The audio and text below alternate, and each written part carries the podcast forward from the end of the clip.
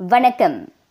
Covid nineteen கிருமி தொற்று எளிதில் பீடிக்கும் அபாயம் உள்ளவர்கள் இரண்டாவது ஊக்க தடுப்பூசி போட்டுக்கொள்ளலாம் எனினும் அது தன்னார்வ அடிப்படையிலானது.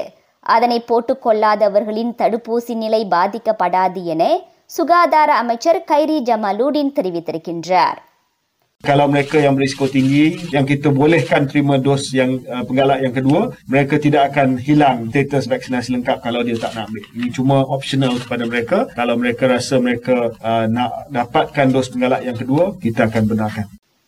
அறுபது வயது மற்றும் அதற்கும் மேற்பட்ட வயதுடையவர்கள் கடுமையான பல்வேறு உடல் உபாதைகளை கொண்டவர்கள் நோய் எதிர்ப்பு சக்தி குறைவாக உள்ள பன்னிரண்டு வயதுக்கு மேற்பட்டவர்கள் ஆகியோர் இரண்டாவது ஊக்க தடுப்பூசி பெறலாம் அதோடு வெளிநாடுகளுக்கு பயணிப்பவர்களும் இரண்டாவது ஊக்க தடுப்பூசி செலுத்திக் கொள்ளலாம் என்றார் அவர் Ada setengah negara di benua Eropah yang tidak mengiktiraf vaksin Sinovac ataupun Sinopharm sebagai dos primer dan juga dos penggalak. Justru individu yang ingin keluar negara ke negara tersebut boleh diberikan dos penggalak kedua selepas selang masa sekurang-kurangnya satu bulan daripada dos penggalak pertama bagi memenuhi keperluan keluar negara.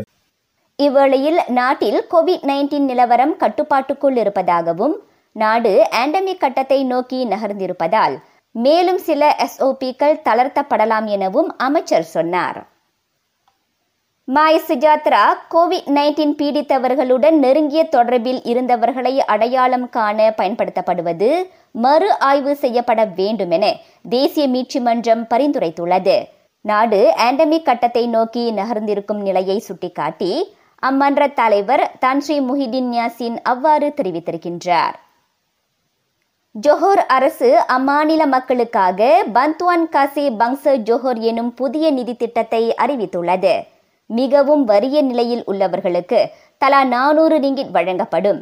ஏழ்மையில் இருப்பவர்களுக்கு தலா முன்னூறு ரிங்கிட்டும் அவர்களது குடும்ப உறுப்பினர்கள் ஒவ்வொருவருக்கும் கூடுதலாக ஐம்பது ரிங்கீட்டும் கொடுக்கப்படும்.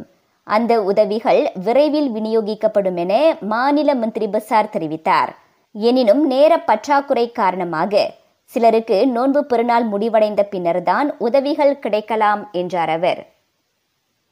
பராந்தி சிஸ்வா கல்வார்கா மலேசியா திட்டத்தின் கீழ் பி ஃபார்ட்டி குடும்பங்களைச் சேர்ந்த சுமார் பத்தாயிரம் உயர்கல்விக் கழக மாணவர்களுக்கு மடிக்கணினிகள் வழங்கப்பட்டுள்ளன.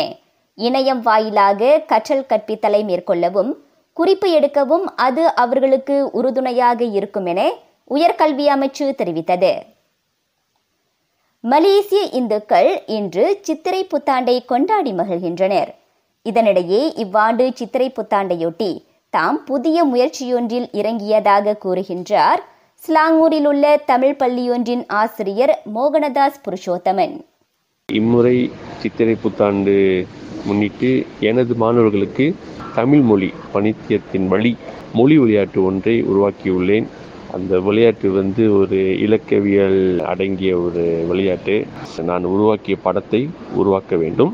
அந்த படத்தில் வந்து சித்திரை புத்தாண்டு வாழ்த்துக்களும் தமிழில் பேசுவோம் தமிழ் அறிஞர்களை நேசிப்போம் என்ற அடிப்படையில் ஒரு போஸ்டர் உருவாக்கியுள்ளேன். அந்த போஸ்டர் வந்து பசில் வடிவில் இருப்பதால் மாணவர்கள் அதை உருவாக்கி அவர்கள் மகிழ்ச்சியுடன் விளையாடி அவர்கள் அந்த படைப்பை என்னிடம் புலனத்தில் அனுப்பியுள்ளனர். இதுவே எனக்கு ஒரு மகிழ்ச்சியான ஒரு தருணம் தான். மாணவர்களுக்காக இந்த சித்திரை புத்தாண்டில் நான் உருவாக்கிய இந்த மொழி விளையாட்டு அவர்களுக்கு மகிழ்ச்சியை ஏற்படுத்தியுள்ளது. சித்திரை புத்தாண்டை கொண்டாடும் அனைவருக்கும் அவர் தமது வாழ்த்துகளை தெரிவித்துக் கொண்டார். செய்திகள் நிறைவடைகின்றன. நான் சுகந்தமலர் முனியாண்டி. வணக்கம்.